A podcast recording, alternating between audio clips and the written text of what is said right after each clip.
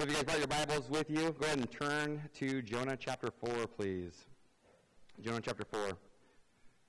That's where we're going to be spending a lot of our time today. The most of our topic today is going to be in Jonah chapter 4. But before we get into Jonah chapter 4, I'm just going to give you guys um, just refresh your memory on, on Jonah. So, Forrest, can you grab the flannel graph? Or no, no, no. We're going to we're going to leave the flannel graph out of it this time, but that's that's all right. Well, as you guys are turning to Jonah chapter 4, I was going to give you, uh, re- refresh your memory a little bit. Okay, so Jonah, he's a prophet, prophet of Israel, northern kingdom of Israel. Okay, and then just for some historical background for you guys, if you guys like that, like I do. Okay, this is during the, te- uh, the time period of King Jeroboam. Okay, the evil Israelite king. He didn't do a very good job. There are a couple of contemporary prophets as well that are out there in the southern kingdom, Judah, things like that. You have uh, Hosea, Amos, they're out there as well during Jonah's time. And Jonah, he's already kind of at work. Um, we we see he's brought up in 2 Kings chapter 14. Um, he's talked about how they were expanding the kingdom, and it was prophesied that they would do that. And that was that came through Jonah. Okay, so Jonah, he's a prophet. He gets a word from God. Okay, his job is to share God's message with God's people. Okay, we all know the story. Jonah, he gets the word, yet he runs away. He goes down to Joppa. He finds this port down in Joppa, which is about 100 to 200 miles south of where he's from, um, which is uh, modern day um, nor- northern part of it. Let's see here, just outside the Sea of Galilee. That's where he's Jonah's from. Okay, so Jonah he runs away, and just imagine that you're a prophet. God's given you a word to speak to God's people and you, you completely disregard it. You run away. That's, that's where Jonah's at right now. And a lot of times we think that Jonah, he's, he's running away because it must have been scary for him to run away. Or it must have been scary for him to go preach in Nineveh, which is where God called him to preach. The Ninevites are part of the Assyrian, Assyrians, uh, that, that nation. Nineveh is the capital of, of the Assyrian Empire at the time. And, you know, we, we think that that's why Jonah ran away, but we're going to read a little bit later that that's not the reason why Jonah ran off. Yes, those people were, were pretty ruthless savages, but that's not the reason that Jonah says that he ran away. Okay, but this, this word of the God, this word of God, it comes to Jonah, and that thing is that should have given Jonah some confidence. Okay, I mean he's he's a prophet. He he knows this is God's word. I can trust it. He's heard all the things that God's done in the past, and he's he's getting prophecy for that, that time period. That should have given Jonah some confidence, but the thing is, it didn't. Okay, and sometimes for us, we can we can struggle with that. You know, struggle with God's leading in our lives, and I know that to be true because that happens with me. Okay, you know, God, I'm up here preaching to you guys. You guys don't know me. I'm an I'm an introvert. I don't like talking. I don't like being up here. With everybody looking at me. My brother in the back, especially. Okay, those, all those things. I, I'm like, God, you, don't you know, God, I'm an introvert? You, you don't remember that? Okay, but here we are. Um, so what happens with Jonah? What happens? Jonah, he gets on this ship and he heads out for Tarshish, which is like the farthest place that is known to people at that time. Okay, it's like modern day Spain is like where he's trying to get to. That's, that's where he's going. But the thing is, God comes after Jonah, even when Jonah thinks he's in the, in the clear. Jonah would have passed probably at least one or two other, other ports when he's getting down to Joppa. But he's going as far away as he can, trying to run from God.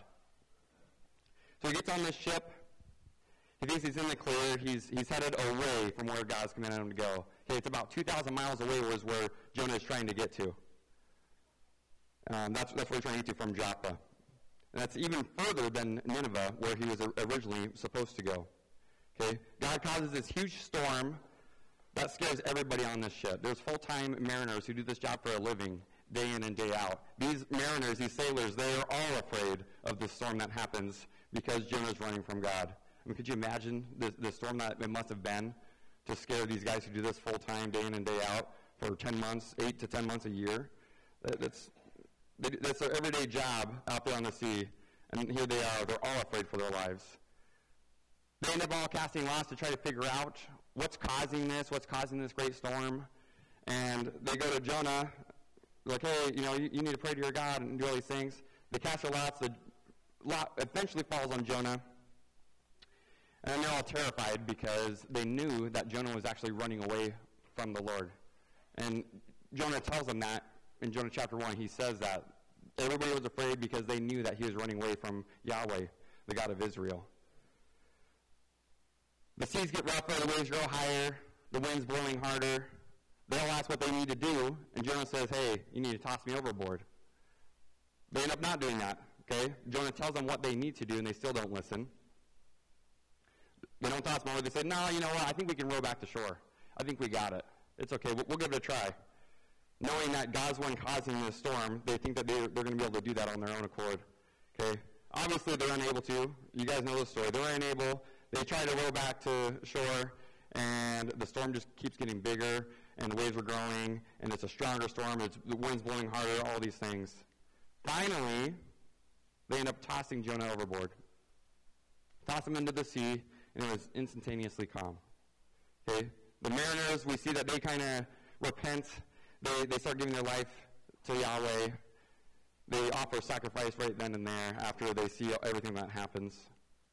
Okay, and this is where the small part of the story comes in, but we all tend to get caught up in this one small part that comes in. Okay, we we all tend, tend to focus on the great fish that swallowed Jonah, but that's not the purpose or the center of the story. Okay, there are two main characters in this story, and that's God and Jonah.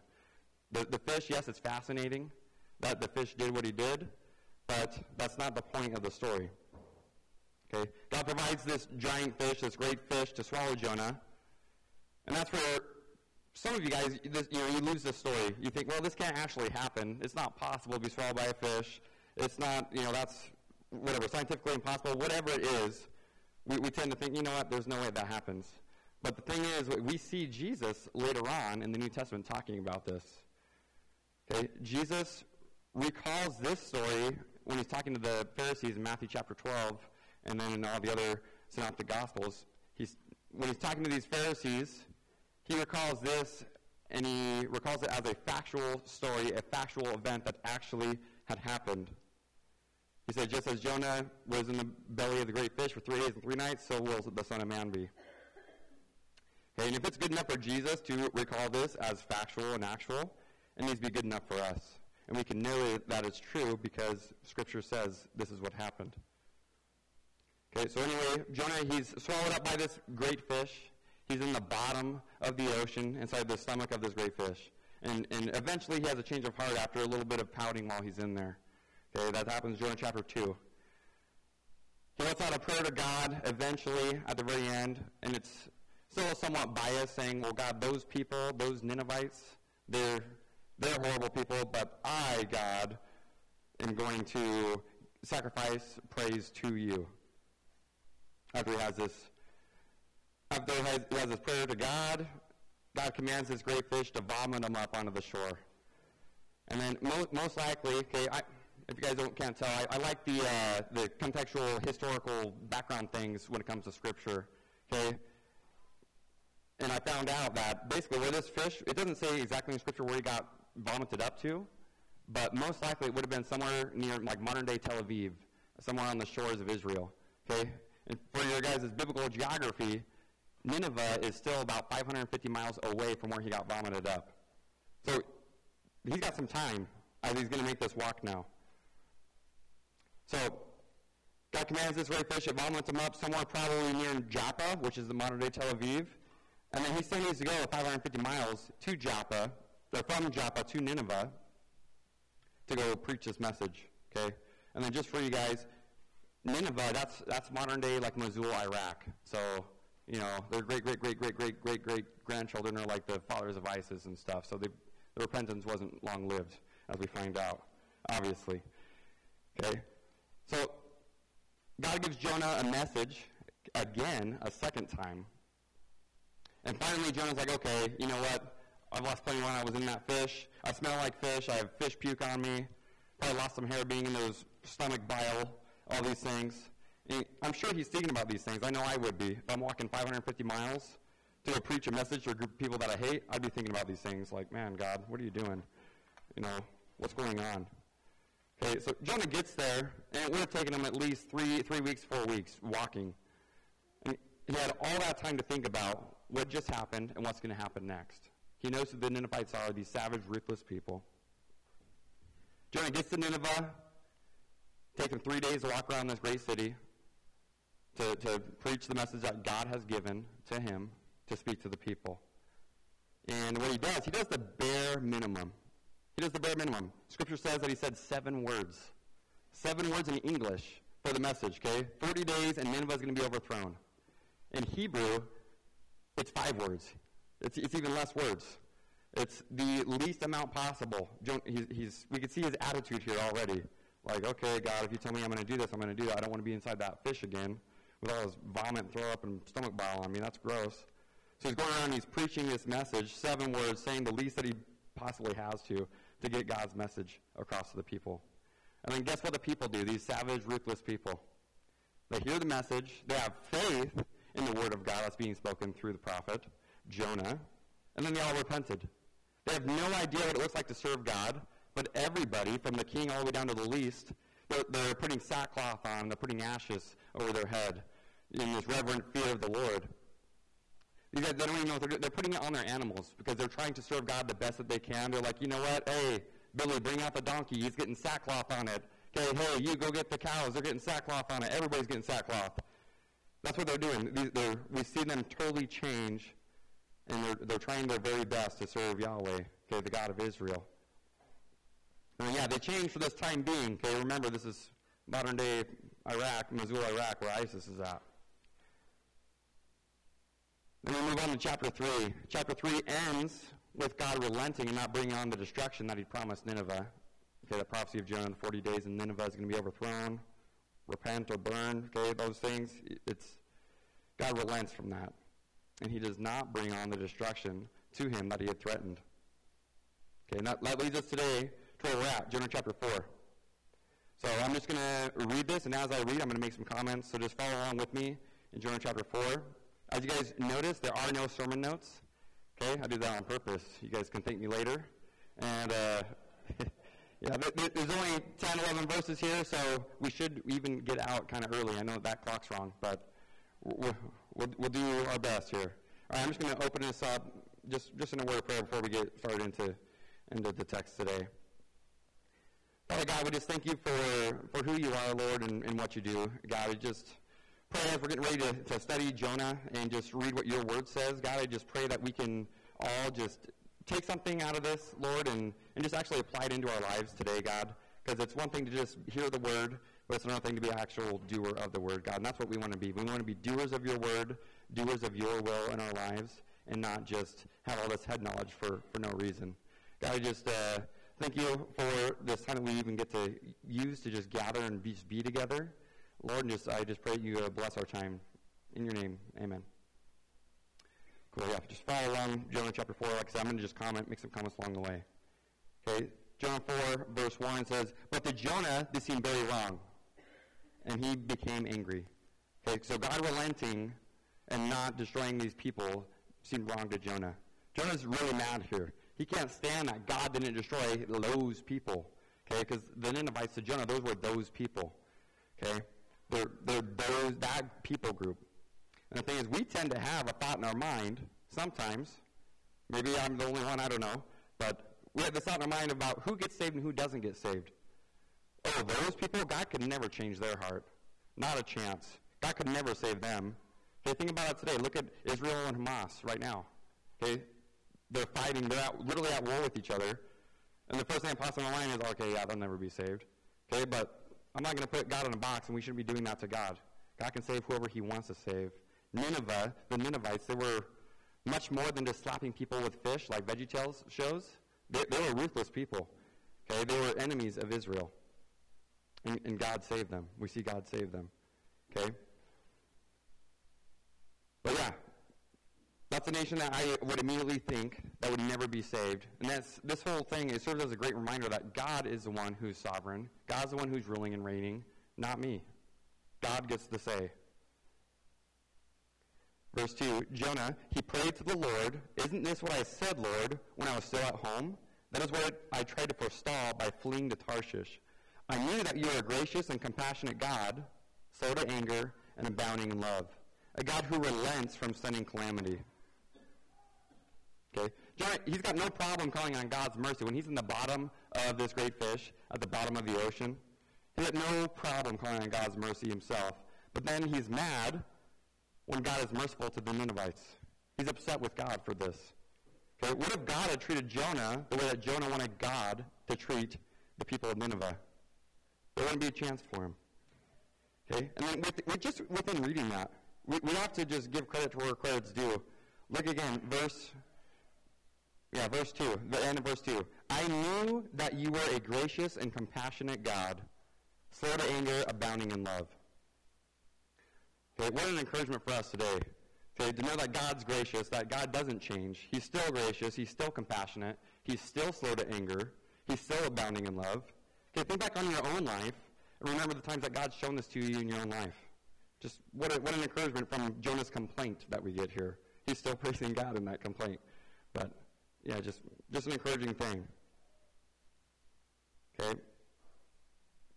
See verse three. Now Lord, take away my life, for it is better for me to die than to live. So he just has this shout of praise to God, thanking him and saying all these things about God how he can save a nation. And then he goes back to pouting and complaining. Okay, Jonah just had a, a crazy couple months, I'm sure. And it's it's as if he forgot who God even was. God just carried him through the belly of the fish, through a storm, through the belly of the fish. He sustained him on a 550 mile walk. And then he gave him, he's given Jonah a second chance to go and hear his message for God's people and go out and do it. Okay? He gave him a second chance to share this message with these people, those people, and then he witnesses an entire nation come to repentance. Everybody's wearing sackcloth, even the animals. That's crazy. Jonah's basically saying, he's complaining here, I'd rather die than live. He's, he's basically saying that the repentance of those people, these changed lives of these people, it's so painful for Jonah because Jonah hates these people. He'd rather die than even think about it. And then that gets into what, what God's response is. Okay, verse 4. But the Lord replied, Is it right for you to be angry? Is it right for you to be angry? Okay, Jonah, he's sharing his feelings here to, to God. He's, he's, he's being completely honest with him, which is a good thing. And it's good for us to share our feelings to God, but that doesn't make those feelings justified to him. Okay, that doesn't make him justified at all. God has every right to question Jonah here, just like he has every right to question you in your life and me in my life. Okay, it's all throughout Scripture. God's always questioning. Okay, look in, look in Genesis. Where are you? Who told you you were naked? What have you done? Where's your brother Abel? New Testament Saul, why are you persecuting me? Okay, these are these are questions that God is asking. And the thing is, God is God's allowed to ask. Okay, remember, He's the one who's sovereign. He's the one who's ruling and reigning. And God asking questions, it's a way to reveal our hearts. If you honestly answer the question that God's asking you, it's going to show you where your heart's at. So we need to ask ourselves the same question if we ever get angry at God. Okay? Is it right for us to be angry? Okay, here's the tip for you. The answer is no. It's never okay to be angry at God. It's always okay to be, yeah, blowing your mind. I'm sorry, Billy. It's always all right to be angry at sin. And a matter of fact, actually, we should be angry at sin. We should be upset with sin. We should hate our sin, things like that. But it's never okay to be angry at God. Never okay to be angry at God. That shows that we're not fully trusting God because God's always right. He's the one who's ruling. He's the one who's reigning. Okay, it's good to be honest with God and share your feelings to Him, but that doesn't make those feelings justified. Verse 5. Jo- Jonah had gone out and sat down at a place east of the city. There he made himself a shelter. He sat in its shade, and he waited to see what would happen to the city. So his whole city just gets saved. Jonah takes a walk. He takes a hike. He goes up on this mountainside east of the city, and he sits down and he sets up shop. He's just watching them. He, Jonah, it, there's nothing here that says Jonah's going to, you know, watch for a little bit, and then he's going to go back to Israel. He's going to wait for a word from the Lord. None of that. Jonah, he leaves the city, and what does he do? He sits down and he watches. What was Jonah going to do? He wasn't going to do a single thing. He wasn't going to do anything. Okay? Have any of you guys ever been to like a sporting event, football, soccer, baseball, any of those things? Okay, what, what do spectators do? Thanks, Eli. What do spectators do? Spectators, they sit down and they watch. They're sitting down there watching the people play. That's exactly what they do. And that's what Jonah's doing here. He's becoming a spectator. He's sitting down and he's watching over the city, not doing anything. Okay, if you guys are saved in this room, guess what? God has given each and every one of you a spiritual gift. Every saved person has a spiritual gift. Okay, the Bible is super clear on that. Every saved person has a spiritual gift. Scripture says that spiritual gifts are given to us for, for the edification of the church, for the building up of the church, for the church body, for the body of Christ. Okay? And the thing is, it's not something that you pick. This spiritual gift isn't something that you pick. It's something that God picks for you. Okay? Trust me, I'd rather be up here with a guitar, singing, leading you guys in worship, but uh, there's a reason why I turned my microphone off when I was singing. Okay? You guys can also thank me later, okay? I, that's not my gift. As much as I want that to be my gift, it's not. It's not. So every Christian, they have this gift, and we need to serve God and others with it. We need to serve the body of Christ with it. Okay? You guys, the point is, you guys need to find what your gift is, and you need to use it. You guys can find what your gift is by getting involved in, in a ministry somewhere, or volunteering in some other ministry in some way, or doing whatever God's putting on your heart, trying it out, okay? See if that's actually your gift, and then using it. Okay, the question we need to ask ourselves is, what am I doing for God? How am I serving God in my life? How am I serving others in my life? How am I helping build up the body of Christ? Okay, spectators, what do they do? They sit down and watch. Okay, they're the ones they're the ones who are judging on the sidelines, they're evaluating. When the participants, they're, they're not. They're the ones actually involved in the mission. They're involved in the game. They're involved. Okay, participators, they, they worship God by singing to God, by praying to God, by listening to God, obeying God. They come away from church with something to change or something to do in their life, not just more knowledge for their brain. They actually have something to change. Okay? Spectators, what do they do? Okay, they're evaluating music. Ah, man, those songs today not the best. That music, oh, way too loud in here. Turn it down. Man, the poor singing. You know, sorry guys, poor singing. Bad seats, weird paint, whatever it is. Man, it's too hot in here. It is pretty warm in here, but okay, I'm, I'm, I'm trying. I'm trying my best. Okay, what's up with that weird painting behind the pastor in the back? Man, the pastor's sermon sure was off today. Okay, spectators, they always have something to judge, something to evaluate on. Okay, we need to ask ourselves, are you a spectator or are you a participant? Okay, let's look at verse 6. Then the Lord God provided a leafy plant, made it grow up over Jonah to give shade for his head to ease his discomfort. And Jonah was very happy about the plant.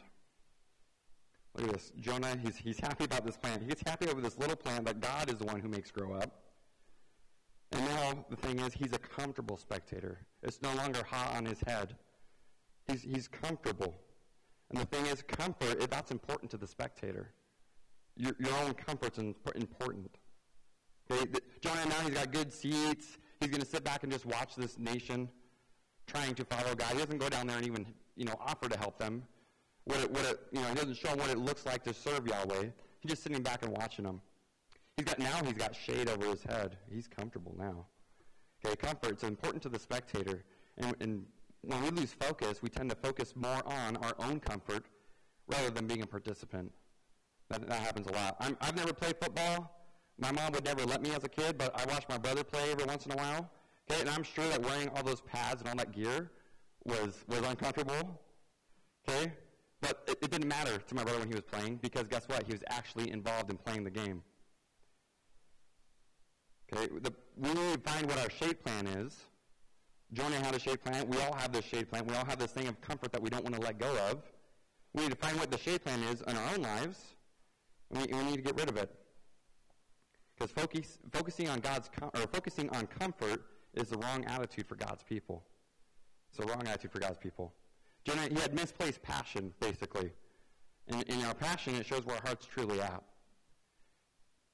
Okay, verse 7.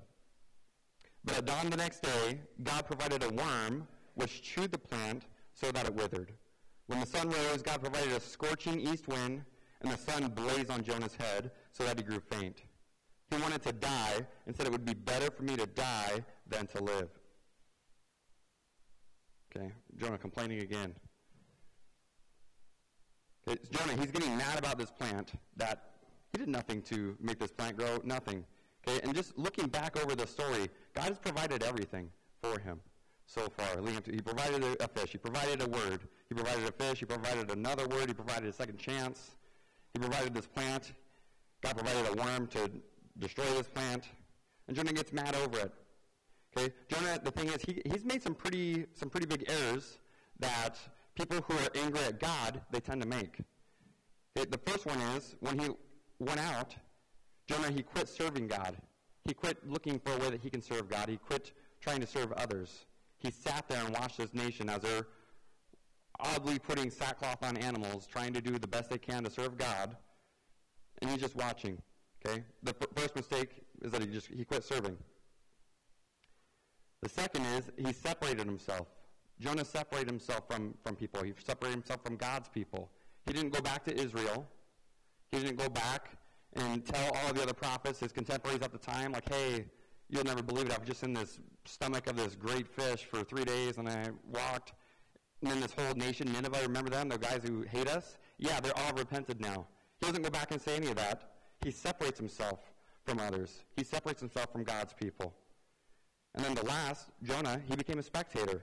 Instead of being a participant, instead of doing his calling that he has of being a prophet and sharing God's word with people, he just sits, sits back and does nothing. Okay, what's, what's is Bible Church's vision. If you guys all have a church directory, it's, it's on the front page, the, the vision of this church here that we attend. Okay? The vision is to create, to grow, and to empower disciples. Okay? Are you guys partaking in that? Are you guys a part of that vision of our church? This doesn't mean that you guys need to go out and everybody in here is going to lead their own ministry. That's not what it means. Okay? But maybe it starts with just getting involved in one. Okay, shameless plug for small groups that starts in January. Look out for the sign-ups December, okay? Are you guys planning on being a part of that? Are you guys are you guys a spectator? You're going to sit back and just let this opportunity to be discipled and grow and pray for each other and become this church, cohesive church, just slip through your hands. Okay? I get that you can't be at everything, and that's okay. Unless you're Larry. Larry's at everything. Always. Okay? I, but that's, that's not the point, though. The, the point isn't church attendance. It's not attendance of every church event, because no church attendance is going to get you saved, obviously. We can't work our way into heaven by saying, hey, God, remember all those events I attended with the church? You want to let me in? That's, that's not how it works. Okay? The point is, is that we need to be doing things that pour into us so that we can go around and turn around and pour into other people. Okay, that's how discipleship works, and that's how we create this, that's how we, we fulfill this vision that the church has of creating disciples. That's how we grow disciples, and that's how we empower disciples to let them serve, build up the church, and for the edification of the church. Okay, that's how we do all those things. Okay, or maybe you're here today, you're not even saved. Maybe you're just a spectator on the outside, just watching, just watching the Christians. Okay, maybe you're hesitant to surrender your life to Christ. You're like Jonah. God's calling you to be saved, but you're running away. You found yourself, whatever ship it is in your life, that you're willing to take as far away from God, the opposite way from God, where God's called you, which is to repentance and surrendering your life and putting your faith in Jesus. Okay? And then here's just a reminder for you guys there's always going to be a ship that's ready and willing and able and waiting to take you away from God, as far away from God as possible. Always, always one. Okay? Maybe you've been a spectator of Christians in the church in the past, and you know, you've said things like, oh, you know, whatever your experience is, I don't know your story, God does. Okay? People say things like, I've been hurt by the church, I've had bad experiences, whatever it is. Okay? And I'm not saying that those things didn't happen, because those things do happen. The church is full of just forgiven people, okay? Not, not perfect people. Okay? I don't know your story, God does.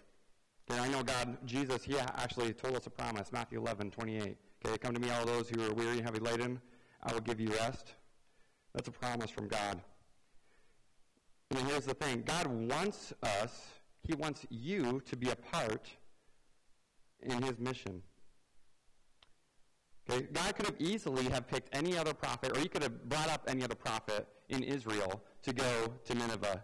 God obviously knew that Jonah was going to run away and do all these things. But God could have created a, any other person to go and be a prophet to the Ninevites God could have saved somebody in Nineveh and let one of their own people go and do this thing, but he didn't because he wanted Jonah to do it. There are certain jobs that God only wants you to do. There are certain jobs that, only, that God just wants you to do. He already has this plan for your life. He already has these works planned out for you in your life.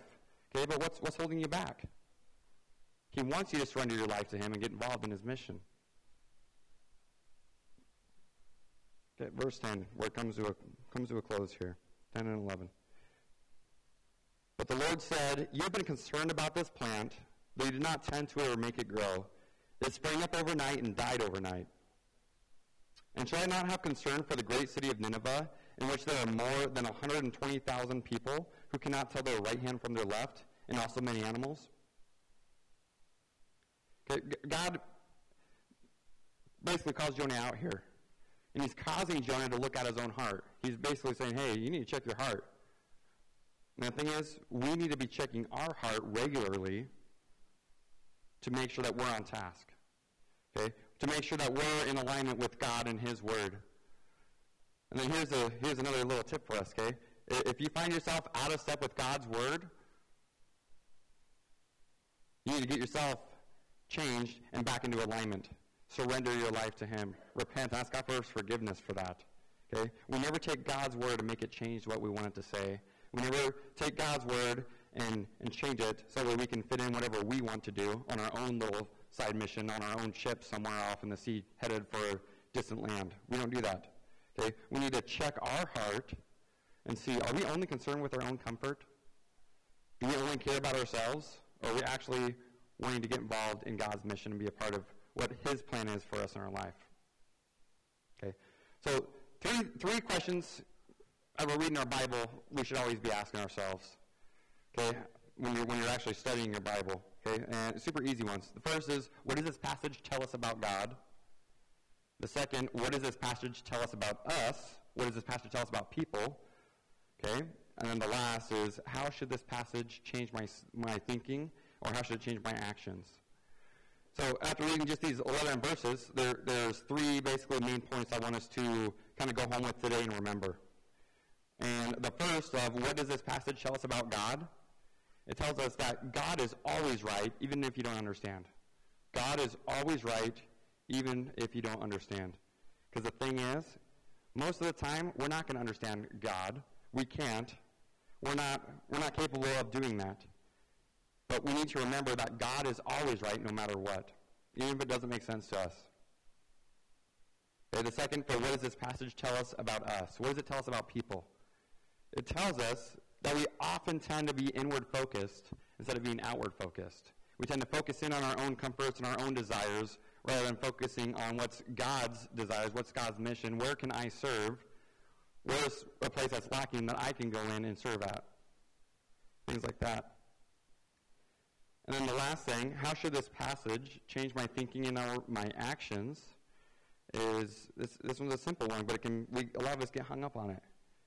Okay? We need to get involved with God's mission instead of sitting on the sidelines. God has a plan. He has stuff that he wants just you to do. Maybe you and a group of people, or you and people of the church, or a church, whatever it is. We need to get involved in God's mission instead of sitting on the sidelines. One last shameless plug for small groups. Going to start in January. Okay?